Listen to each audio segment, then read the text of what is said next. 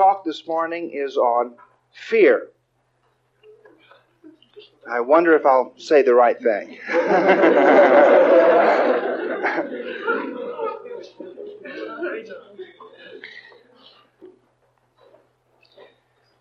of course, we're always scared. And it's good to talk about that. It's good to look at just how scared we are as we go through the day, as we wake up in the morning. We're scared as kids, and we die scared. It's not necessary to do that, but that's generally the way it works out. We're scared of having deformed babies. We're scared of growing old. And then we grow old and we're scared of falling and scared of arthritis and scared of an undignified death. And scared of losing everything, scared of losing our spouse and our children. Maybe our children will turn against us. And then the fear covers not only these great big categories. So this is sort of this, this general ground of fear. I'm growing older. I'm losing it. You see. But there's also the the little nagging fears, um, just over everything. Um, like, uh, well, have you ever seen anyone that's just transfixed over the uh, zucchini? You know, or, or the avocado, avocados. Those that's very fearful because oftentimes uh, the supermarket says uh, 89 cents each. Now, this is terrifying. Each. That means that you can have the biggest ones for 89 cents. And you will see someone there going through the avocado, trying to find them. but of course, the biggest ones aren't ripe. it's the little ones that are ripe. So that has to be considered, you see. Um, and now they've come out with a new seedless grape. Have you, have you found that yet? The little green grape? Now, this new seedless grape is very juicy, but it doesn't last as long. The old grape lasts longer. The new one is better, but you've got to eat it within two days of the time you buy it, or else it just goes like that, you see. So, what do you do? There you are, the two kind of grapes. Uh, should you calculate how many grapes you'll eat each day? Buy some long term grapes and some short term grapes, you see. Uh, and even if you grow your own food, there's the uh, Burpee's catalog. Have you ever gone through the Burpee's catalog? Have you ever seen how many kinds of squash there are? Do you buy the straight neck squash or the uh, crook neck squash? Do you uh, buy the uh, cow peas or the chickpeas? Well, what do you? I mean, this is and but if you have twelve kinds of corn, what do you do? So this enters into everything. Recently, Gail and I um, have been trying to find someone who would be our eternal slave. they would just devote the rest of their life to us and just do everything that we wouldn't want to do in life, but they would love doing it. so we put little ads in the paper and we hired an employment agency and so forth. Then, of course, you start getting advice from friends. The first couple to advise us said, no, not Americans, get an au pair girl. Because uh, they had been in France and they had read uh, uh, an English newspaper in France that told that you could get an au pair girl for, I forget what it was, a dollar a day or something. And that uh, since they were contingent upon your good wishes, uh, they would just break their back night and day doing whatever that you wanted them to do, you see. Another couple said, no, Guatemalans. Guatemalans are the hardest working of all, you see. Now, the first couple said there is one problem with au pair girls. They stink. the French don't wash. I don't know if this is true. I'm, t- I'm reporting, you see. What's? Obvious this is not true. We know that this is a very clean nation, France, but nonetheless, this little idea was implanted in. So should you get the au pair girl for less money, put up with the smell, or should you get the Guatemalan who uh, costs more, but the Guatemalan needs a friend? And that's why she was so happy that we were looking for someone because she wanted a Guatemalan too, you see. and she said, what we should do is we should each get Guatemalans and they'll be friends, you see. But of course, Guatemalans don't know English. So how are you going to give them instruct? Well, this goes, goes on and on and on, as you know. As a matter of fact, if once we begin noticing how the ego can and does try to ruin every single thing that we do by making us afraid of some aspect of it, then it can become quite funny when you find yourself uh, fixated in the produce section or something, or uh, there are 16 kinds of Wheaties and you've just read, you know, 13 labels and you're not, you know, you still haven't decided on which.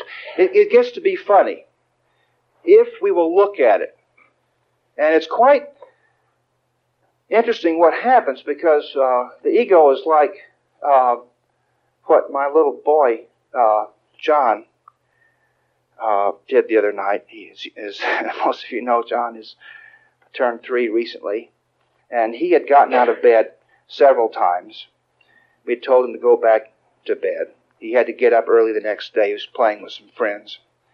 If he didn't, we knew that if he didn't get a certain amount of sleep, he would not be happy because we'd seen this before, and this was getting well into his necessary sleep time. Uh, but for some reason, he just couldn't go to sleep, and he kept thinking of one excuse after the other. So I was in this little room where I do my writing, and I looked up, and there was this was this little thing about this big, holding a towel like this, and he and it was walking across the room very very slowly. The towel, all I can see is just his hands to the kitchen. He's going to the kitchen. You see. Uh, of course, you can't say anything. I had to wait, and so what what he did is he got just right about here, and he suddenly thought of a question. You see, where were the animal cracker cookies? Do you see?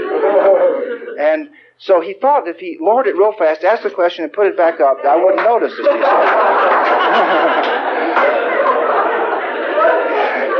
and that's when I got him. You see? He's pleased with that. I said, "You aren't bad." well, that's what the ego. The ego is just that silly if we're not afraid to turn and look at what it is we're we think we're afraid of. It's only because we don't quite look at it that we don't know what this thing is over there. But you look right at it, and the fear is usually so silly that just one glance at it uh, will cause it to melt. And why is this important? Because fear is the engine of the ego. No fear, no ego. That's why be not afraid, I'm sure, is probably in the New Testament more than any other single phrase except maybe verily, verily. I'm not sure. I don't that.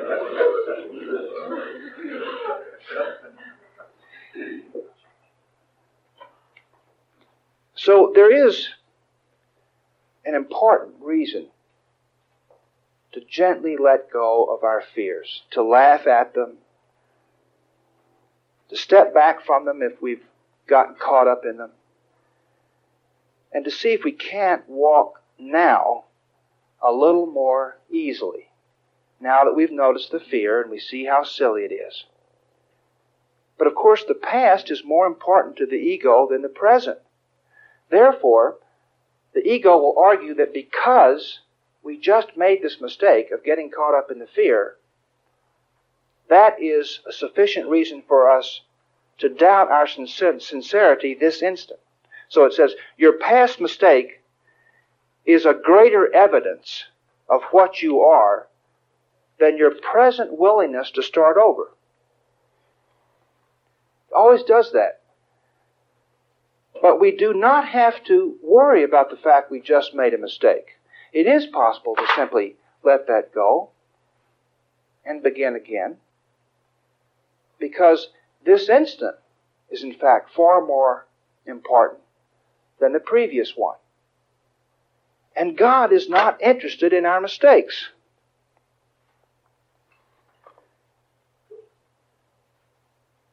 Why then are we so interested in them? Why do we have to ask, oh, what happened? And why do I keep doing this? And will I ever get past this? That, of course, is just to continue the fear. Fear is what breaks up marriages. Fear is actually what makes people get sick. Fear is what destroys our, our friendships. Fear is what makes armed camps out of our cars and our, and our homes. Fear is what sells newspapers, boosts ratings on the evening news. Fear is what draws the largest audiences to, to movies. Fear is what makes the world go round, not love. The perceptual world, the world of the ego. And the ego will use the very prevalence of fear as its primary argument as to why we must continue being afraid. First of all, the the ego will say that, that fear is far more practical than God. Far more practical. And there might be some logic to this if there were ever a time when we were not afraid. But since there's, since the world is a very dangerous place, even if you move into a safe apartment or a safe neighborhood, the ego makes sure that there are enough murders and enough rapes right there that you won't be completely, you won't feel completely safe, do you see? Or the, uh, the doorman uh, uh, lets in people that he shouldn't let in, whatever the thing may be. There's always something, if you'll look, there's this little kernel of terror everywhere. But the ego says it's practical to be afraid. If you weren't afraid, you'd be doing things uh, like I've reported uh, children doing, like kissing spiders and tickling tongues with snakes and things like that. And of course, a spiritual path does not call for our testing spiritual truth. And this is, of course, a mistake that many people who begin a spiritual path make. They think that there is some test to pass, and they that they must. Well, the ego reasons like this. It says, uh, "I'm afraid of such and such. I'm afraid of the dark. I shouldn't be afraid. Therefore, I will do it anyway. I'm scared to do it, but I shouldn't be afraid of it. Therefore, I will do it." This is the way the, the ego argues the case. So the ego is constantly trying to get us to test. Now, all this does is make a power out of fear, because many of those tests we're going to fail in the terms that the test has been set up, which is you should be able to do this in perfect peace. But of course, we can't do it in perfect peace. We're not at the place where we can do that particular thing in perfect peace. And so the ego has merely set up a test designed to prove that truth is impractical and that we haven't learned enough. So it is possible to walk away from any test that the ego suggests that you take. Because we do not enter the kingdom of heaven. We do not enter the peace of God. We do not become happy by passing some test and making some sacrifice. Now, an even more subtle argument as to why we we should be afraid comes from Edgar. Edgar, the higher ego. Edgar, who shows up as soon as we start studying truth. Edgar will argue that fear is somehow natural. That this, uh, that people wouldn't be afraid if it didn't serve a function.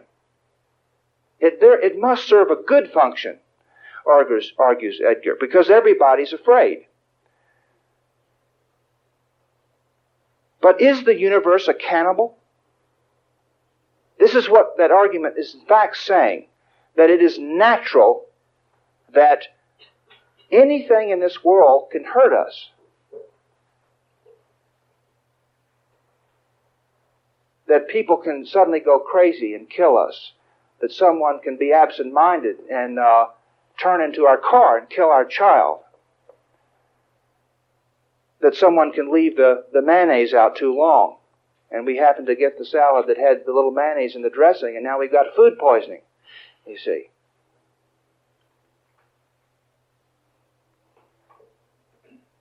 Is it natural that the universe would be set up that it destroys itself? Is it natural that reality feed upon itself? Of course, it's not natural. Fear is merely an absence. It's not a substance. It's not a presence, it's not a power. It is a belief in the absence of love. It is the thought that we are alone. The deep conviction that we are alone. That there isn't really anyone that we can turn to for help. But Christ, or the Holy Spirit, or your guardian angel, or your guide, or your teacher, whatever words you have, for that loving presence that watches over you does in fact hold your hand, does in fact touch your shoulder, does in fact whisper gently into your mind, does in fact plead for your happiness. And all that's required is that we say to ourselves, I don't know what to do. I no longer know what to do. Please help me. Anyone who has gotten to the point where they can say, I honestly don't know what to do, please help me, receives help instantly. That's one of the reasons that, that AA and all of its branches is so successful, is that it presents that one simple fact that an unequivocal call for help is always answered. An ambivalent one is not, because it would entail some sense of sacrifice. But a simple request for help is always answered, not necessarily in the terms that we've set the thing up. Now, if we, if we say to our inner strength, our inner peace, that we wish a particular outcome, that we wish our enemies dead, or at least make them very sick, please, you know. This isn't necessarily going to happen. So the source of all fear is simply the belief that we're nothing but this little teeny body. And when we try to solve our fears from the standpoint of the body, it doesn't, it just increases fear. So there are two ways to try to attack the problem of fear. One is from the level of the body. So we look at the body and we say, My body is vulnerable. Uh, my neighbors have all been robbed. I haven't been robbed yet. Therefore, and so we start putting one thing after another into our house to, to protect ourselves against a robbery. This actually increases fear so and so drinks a little bit too much, and by 11 o'clock they become a bore. So we cannot go over to so and so's house unless we have an excuse to get out of there by 11 o'clock, you see. Now, all this does is it just puts us in a sense of anxiety because we have to keep looking at our watch and monitoring so and so and make sure that, that he's not ahead of schedule tonight, you know, something like that. That's trying to solve fear from the level of the body. Anytime we do that, we actually end up increasing fear. So ideally, we don't try to protect ourselves any more or any less. We don't try to protect the body any more or any less. If there is something clear cut that you can do that will ease your mind about something, of course you do it. And if a burglar alarm fits that category, that's fine. But to go on a search to try to bring in external agents to protect you against a countless number of fears, it will merely increase it. And most of us have experienced that in the area of health. Trying to be, trying to develop some sort of super health. And trying to read every article that we can so that we're eating just the right foods. We're exercising just the right, we get, we get our heartbeat up to just the right amount when we walk or we jog and so forth. All of us know who have tried that, that there is no end to it, that no one can agree on what should be done. And uh, every time that we think we've got the whole thing settled, there's a new article that comes out and says, yes, but uh, what about the trace element in grapefruit? And here we've been drinking, you know, we've been drinking grapefruit, you know. Or, or the insecticides, they get into the little teeny cracks uh, in the grapes, you see. And so now we're looking at each grape. Now that's the reason that that doesn't work is that we're trying to eliminate fear from the level of the body. We're trying to strive from that platform. That will not work. But if we strive from the level of the mind, then fear is quite easy to dissolve. So that's the basic principle. Strive from the level of the mind. Now, by strive, in a spiritual sense, that simply means you make a gentle, happy, enjoyable effort when you want to make it. No, no sacrifice in that kind of striving. But there is a deliberate something that goes on. Because if we are not willing to try something, we do not want to move on. If I am not willing to try something, I do not want to move on. Would you say that with me? If I am not willing to try something, I do not want to move on. So we simply look at the problem, whatever it is, whatever it is that's scaring us, that maybe our spouse is having an affair, that maybe our teenage child is uh, shooting up or is running with the wrong people. Maybe our little girl has gotten pregnant. Maybe the uh, scorpions and the centipedes are not coming in under the front door. Maybe they're breeding in the house. They've actually set up home there, do you see?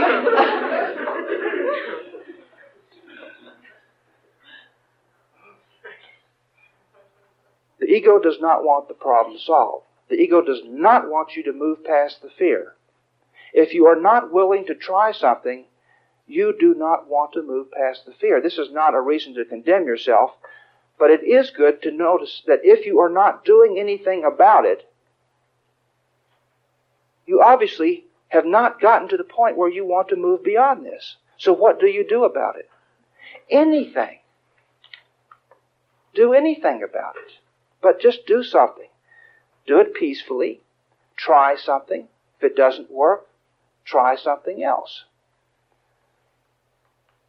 the, the centipedes uh, were an actual problem in, in our house. Uh, I had one crawl up my leg once when I was talking on the phone, and I think I've told you about the time that one was in the bed with Gail and me for about two hours and so forth. Now we were never stung by them, but we we had developed quite a fear of them, especially because uh, John is now taken to sleeping in sleeping bags beside our. He sleeps in a little sleeping bag beside our bed. You see because he's a big boy now. So he's got his own little sleeping bag. But he gets very close to our bed, I've noticed, you see. But suddenly, I start having visions of these uh, uh, little tree scorpions and the, and the big centipedes and so forth crawling into the sleeping bag with him. Now, it doesn't matter whether or not they would have. It does matter, though, that this was frightening me and that I could not turn to God in peace with this happening.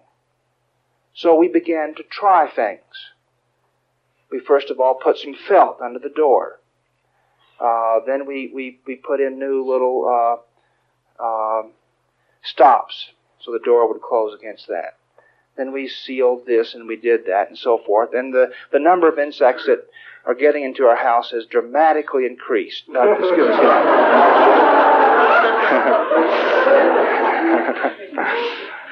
uh, has dramatically decreased. Uh, all we have now are just the the, the uh, little uh, those little black ants that, that eat wood. You see. of course, our house is about ninety percent wood. But somehow this is better than thinking of uh, John getting stung by one of these little insects. You see. Every problem that arises in a marriage can be so easily walked beyond if the two people will just sit down and say, We want to go beyond this problem. My ego position is this, your ego position is that. And it's very good to be honest and open about that, as we've talked about so many times, to state what the ego position is. Now, of course, Edgar will come in and say, in all honesty, you should tell your spouse what an SOB he is. In all honesty, you should list all of his faults or her faults. You should do this, do you see? That, of course, has nothing to do with honesty. Complete honesty is complete love. It's totally gentle because it's totally open. Honesty means openness, not hiding anything. And anyone who's completely open is also thoroughly gentle because they are not hiding anything. But if two people would just sit down and say, Yes, we've gotten caught up in this. You think this is right, and I think that's right. But these are just ego positions. None of this has anything to do with the truth of God. None of this has anything to do with our walk home. Is there a way we can move past this? Let's try so and so. And you simply try it. And if it if it works, fine. If it doesn't, you try something else. Now, this is quite different than madly running after just an infinite number of solutions. This is you try something that comes to you in peace to try. Any illness can be passed by if we are simply willing to try something. We try one thing, it doesn't work. But we say, this is disturbing my peace of mind. I've gotten very preoccupied with this. I cannot turn to God easily now. What can I do to go beyond this? If the illness, or if the little thing that's come up in the marriage is not disturbing our peace of mind, then there isn't anything we have to do about it. So it's not that we try to have a perfect marriage or a perfect household or a perfect child or a perfect running car or an absolutely weedless uh, uh, lawn. But we simply notice it's like one of those infrared uh, photographs. Have you ever seen those on television where they uh, here's the house and they've taken this infrared movie shot of the house so the real red places are where the heat's, you know, and here are these great big plate glass windows, and the little animals are out there warming their hands, you know, so, so much heat's coming through. It's, it's, it's like that. We just simply look at our life. We don't ask ourselves, what should I be afraid of? We don't ask, what logic is there to my fears? Because there's no logic to it. If we look closely, there is no logic to any fear. Although some seem to us to be quite silly and immature, and some seem to be very mature and very important and quite justified. None of that's true, of course. Because God exists, because God is by our side, for that very reason, there is no logic or reasonableness to fear. So we look where the red is coming, where the fear is shining from our life. What relationship? what thing in the house, what food we're eating, what particular uh, way that we dress causes us to be anxious or preoccupied or whatever it may be. We just look at that. And we ask ourselves, is there a way that I can move beyond that?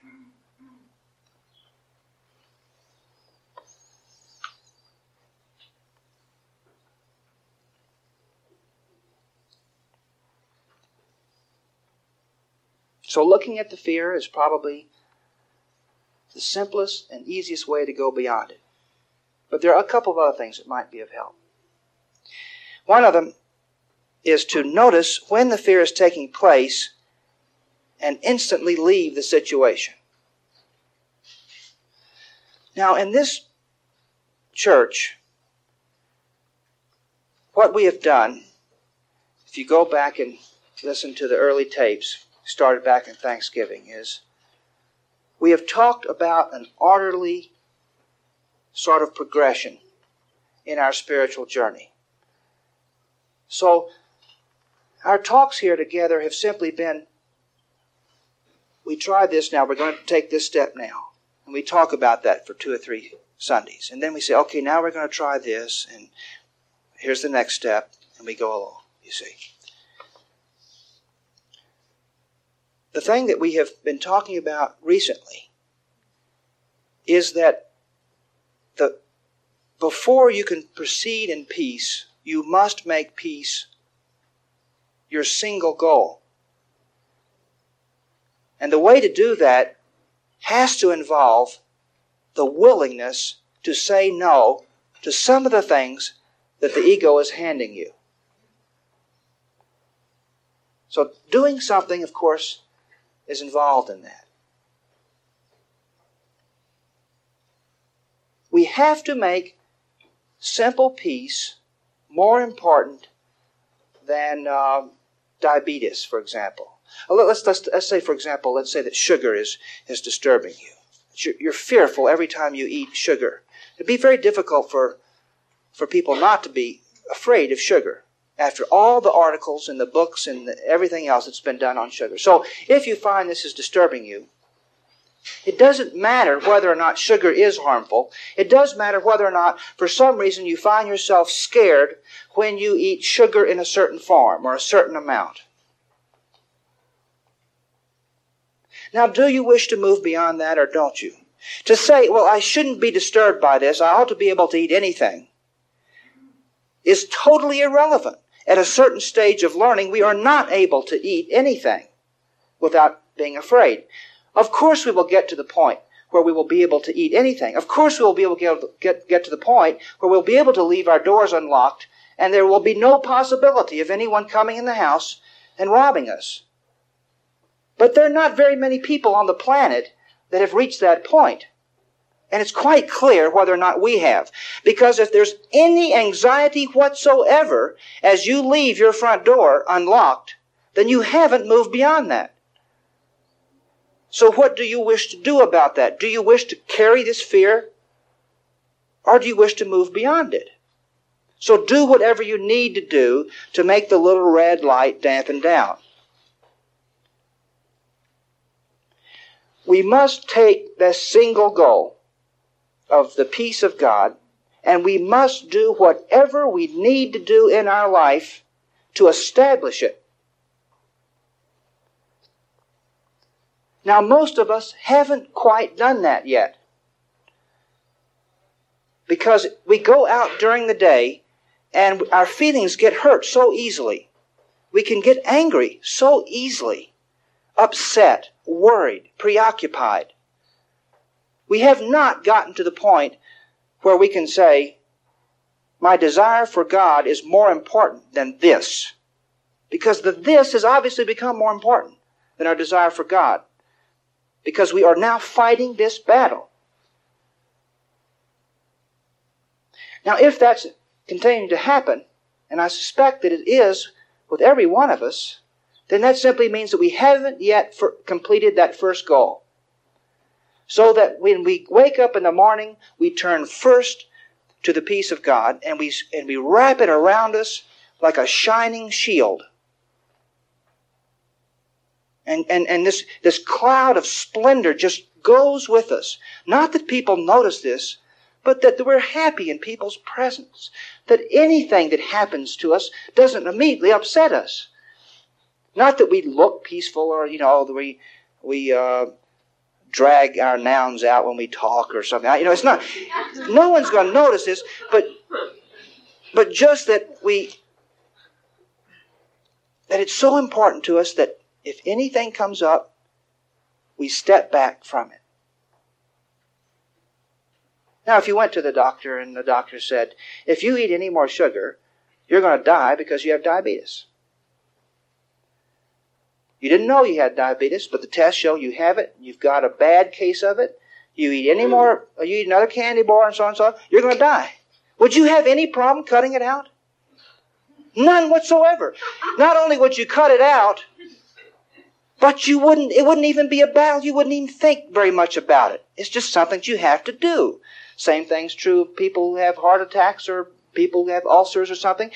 It's amazing how effortlessly they can cut something out like that. Or a particular kind of exercise or whatever it may be. Doctor says you're going to drop dead if you do that. So you just don't do it. And it just falls away so easily. Why? Because you don't want to drop dead. Now it's the peace of God is more important than dropping dead. So if we will not simply walk away from whatever the food is, I'm not, uh, as you, as you know, those of you who've, who've been here know that I'm certainly not talking about the fact that sugar is good or bad. It doesn't make any difference what it is. I'm just singling that out as something that at the present time is very fearful to a lot of people. It doesn't make any difference. But it does make a difference if you're scared of it. So we immediately walk away from the situation if we find we're scared. Very simple rule. Are you scared in the situation? Then get out of it instantly. You don't have to go a long way away. Go however long way you need to go. Why? because the peace of God is more important than the social embarrassment or the whatever else your ego is telling you you've got to stay in. Got to complete the job or whatever the thing. You do not have to complete the job now. The peace of God can only be learned now. And so you simply step away from the situation. You rest gently. And then you go back into it. If you can go back into it in peace. Now, a third suggestion that I have is that you might want to sometimes try a, a little mantra or prayer. Really doesn't matter what the mantra or prayer is, but let's say that you here you are, you're lying in bed and you're terrified. Now remember, it doesn't matter what you are terrified about. Only the ego will send you on that quest. Why am I afraid? What are the reasons I'm afraid? Only the ego sends you on that. Why? Because the ego thinks there is some logic to it. There is some justification to it, that it has some cause. It has no cause, it has no logic, it is not reasonable. And if you think you figured out why you're afraid, all you've done is deceived yourself. Because there's only one reason that we're ever afraid, and that is we think that God is not with us that we are alone in this universe. That's the only reason that we get afraid. So it has no other cause but that. I'm this little body. I don't have much longer to live. It's getting harder and harder. That's the reason we're afraid. And so perhaps you might like to say a, a little prayer to yourself. It's helpful to make the prayer simple. It's helpful to make the prayer come from the center of your heart. It's helpful to put the prayer in your own words because the words don't matter. And what you are striving for is sincerity. That's why we've said prayers like, the peace of God is important. That's why we've prayed that here. My desire for God is very great. We've prayed that here. Whatever I worry about is not worth worrying about. Say it simply. Possibly you'd like to say, I rest in God, I rest in peace. Just say that to yourself. There you are, you're in bed, you're very scared. You don't it doesn't matter what you're scared about. Don't try to figure out what you're scared about. Just see you're scared. If you're scared, it means you you don't have the peace of God. Peace of God is important. So you just start start gently calming your mind with a very gentle statement. I and my Father are one. Happiness has made me happy. Love has made me love. Peace has made me peace. God is with me right now. God is with me right now. God is with me right now. Just say it over and over to yourself so that the ego stops its babbling, whatever the thoughts are that are racing around in your head. Of course, do not get caught up in trying to eliminate a sensation. The ego will say, Your fear is a sensation. It's a tightness in your stomach. It's a closeness in your throat. It's a, a rapidity of a heartbeat. It's a pounding in your temples. It's a sickness in your gut. It isn't. That's, that's not fear. That's just a little bodily display. That, that's the little readout on the body. Like a computer, like a thing. You know, we're doing, there's a little readout. That's all it is. And if we get out, get caught up in trying to, to eliminate the sensation, we'll make no progress. Because once again, we're striving from the level of the body. Strive always from the level of the mind, never from the level of the body. So you let your body be stirred up. You let your, your breath uh, be rapid. You let uh, this weakness in your legs continue. Let it continue. Don't mess with that. Just start saying your mantra. Or leave the situation. Or look at the fear. Or do something else simple and direct. In the time that we have left, I'd like to just discuss a few ways that uh, Edgar translates truth into fear. Because most of you are on a spiritual path. And so, most of you are now hearing Edgar speak to you and say things to you like, if you're really spiritual, you're open. You shouldn't have a door on your bathroom. Why do you. Are, are you afraid of your bodily functions? There shouldn't be a door on your bathroom. Some of you probably know Don Johnson. Uh, he was here for a number of years. He's a rolfer, good friend of mine. I met him. Uh, he was hitchhiking on the highway. His car had broken down, and I picked him up. And this was 12 years ago. Became very close friends. But it so happens that we were both heading out to one of the free schools that were operating at that time. We were going out there and we were going to volunteer our services as teachers. We spent the day and we came back. He didn't have a place to stay at that time, and uh, and so uh, I brought him back to our to our house in Pewaukee. And on the way back, we we talked about what had happened. What had happened was that we both had to go to the bathroom right then uh, because none of us were going to sit uh, on the toilet with all these children coming in, in and out the bathroom all day long. You see, we just weren't going to do that. It didn't matter whether or not we should have been able to do it. The fact is that we just compared notes and found out we weren't able to do that. So Edgar takes the concept of openness and says, "Oh, um, well, why do you have uh, doors on your dish, uh, your cabinet? You see. Oh, uh, why do you? Uh, why are you monogamous? Have an open marriage. Openness. Uh, there was a, a Gail and I lived uh, in uh, Berkeley during the. We were we were genuine hippies. You know, right during the whole. I don't know what people are now, but boy, we were the we were true blue hippies back in those days. And everybody was being open. And I remember we went to a restaurant with a friend of ours who lived in this little quadruplex where we lived. And at one point, uh, I had to go to the restroom, and our friend had to go to the restroom. So he went there, and uh, her restroom was occupied. Um, and there was a quite a long line of women waiting outside of it. My restroom was not occupied, and uh, except that there were two men in there. Um, I don't know how to say these things in church, you know.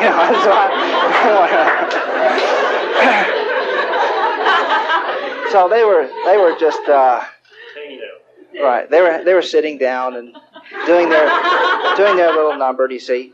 And um, so I went in there, came out, and she said, uh, "Well, who's in there?" And I said, "And they said, well, what are they doing? Is anybody uh, is anybody on the sink?" I said, "No." she said, she said, "They're just they're just sitting on the toilets." Okay, opened the door, went in there, and she sat on the sink. These two men got out of there so fast. I doubt seriously if she sat in the sink peacefully. because she certainly was not causing the people in the restroom to be peaceful, nor did I acknowledge her as my friend.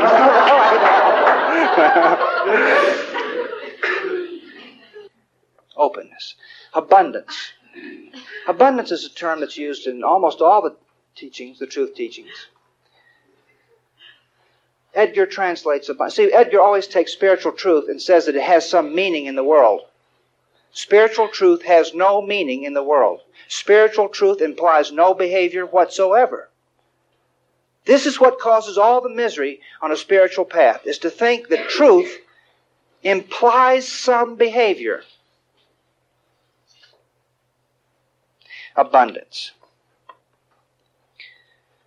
Now, I realize that every time I talk about food, uh, that uh, you probably wonder how I have the gall to talk about eating simply and so forth. Um, but it's not that I didn't eat simply before. I, I eat simply everything, you see. but I am eating more simply now. But this is sort of like uh, standing on a continent as it slips into the ocean, you know, and, and saying, "Whoa, boy, whoa, boy," you see. I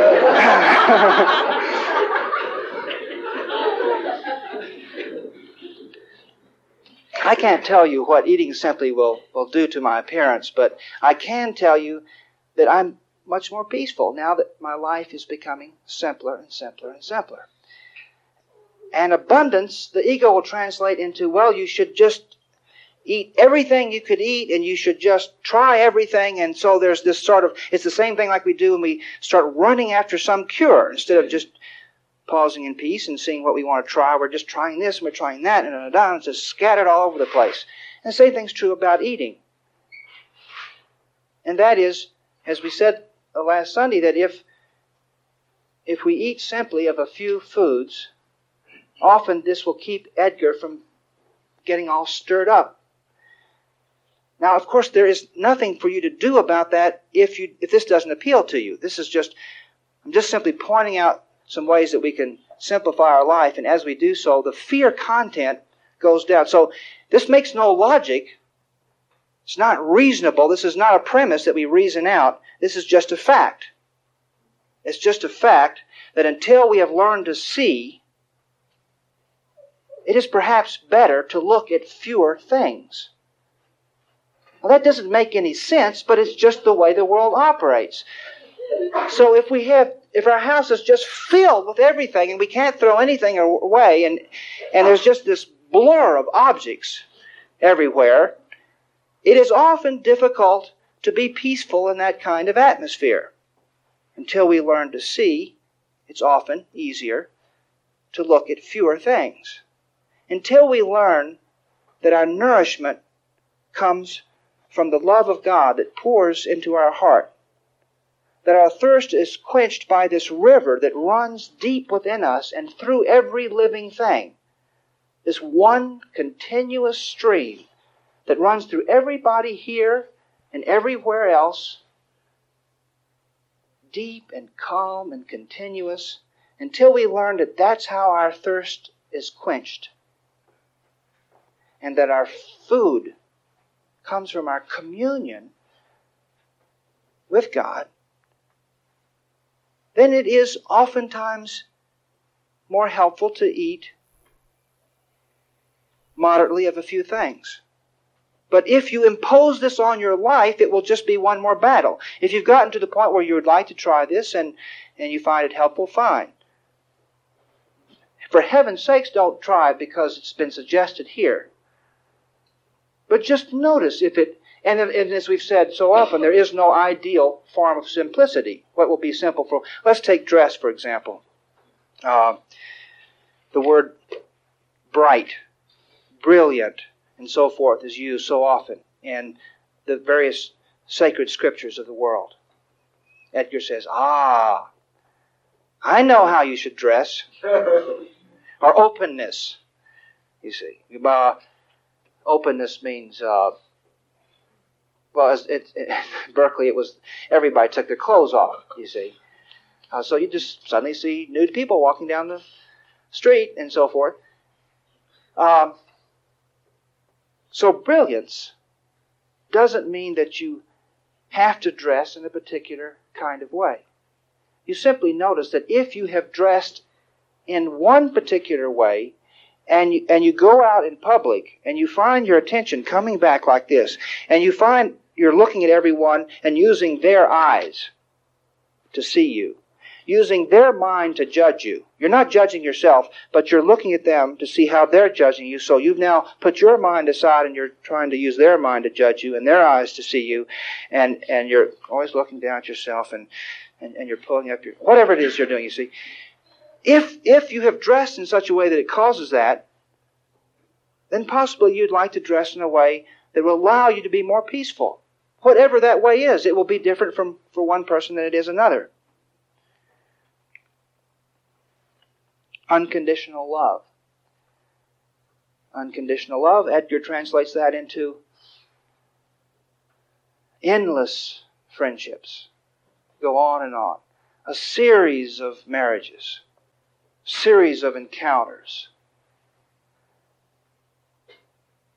Unconditional love. It's a very easy mistake to make. Until we have learned what true love is, it is perhaps better to enjoy a few relationships deeply than hundreds of relationships superficially. This implies nothing about whether or not you should go to the bar or anything like that. It implies nothing except just what the statement says. It is perhaps better to enjoy a few relationships deeply than many relationships superficially. Now, the time comes in which the peace of God has been established as our single goal. We have simplified our life. We've simplified the way we dress. We've simplified the way we eat. We've simplified our activities. Now the world doesn't clamor for attention.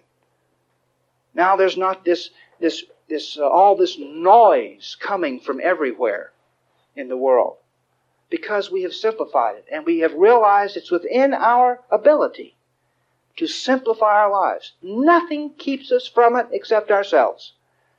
To live simply. We find that we're so much happier because we're living a little more simply now. In that atmosphere, it is quite easy to begin to establish the peace of God as your single goal.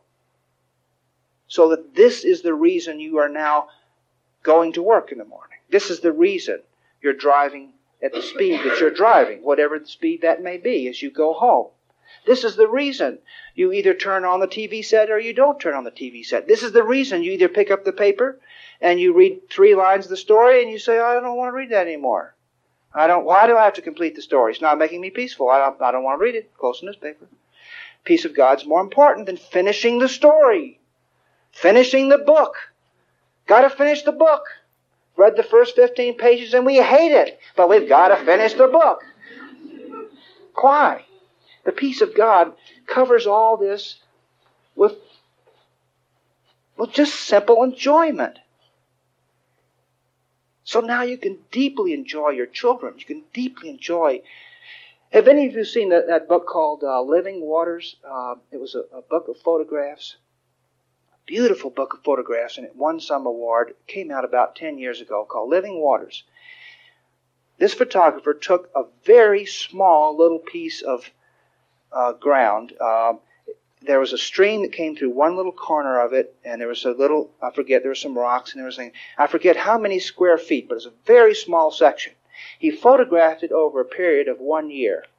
And you have never seen so much splendor and beauty in your life as he got from just this. He intentionally limited his focus to this very small area. God is here. The kingdom of heaven is at hand. That's why when we simplify and we look where we are, we're so happy. But as long as we're running all over the earth trying to buy everything and experience everyone and oh my God, I'm 40 and I and I haven't I've never slept with someone like that. And you go home and you you go home to your uh, spouse and you say, "King's X."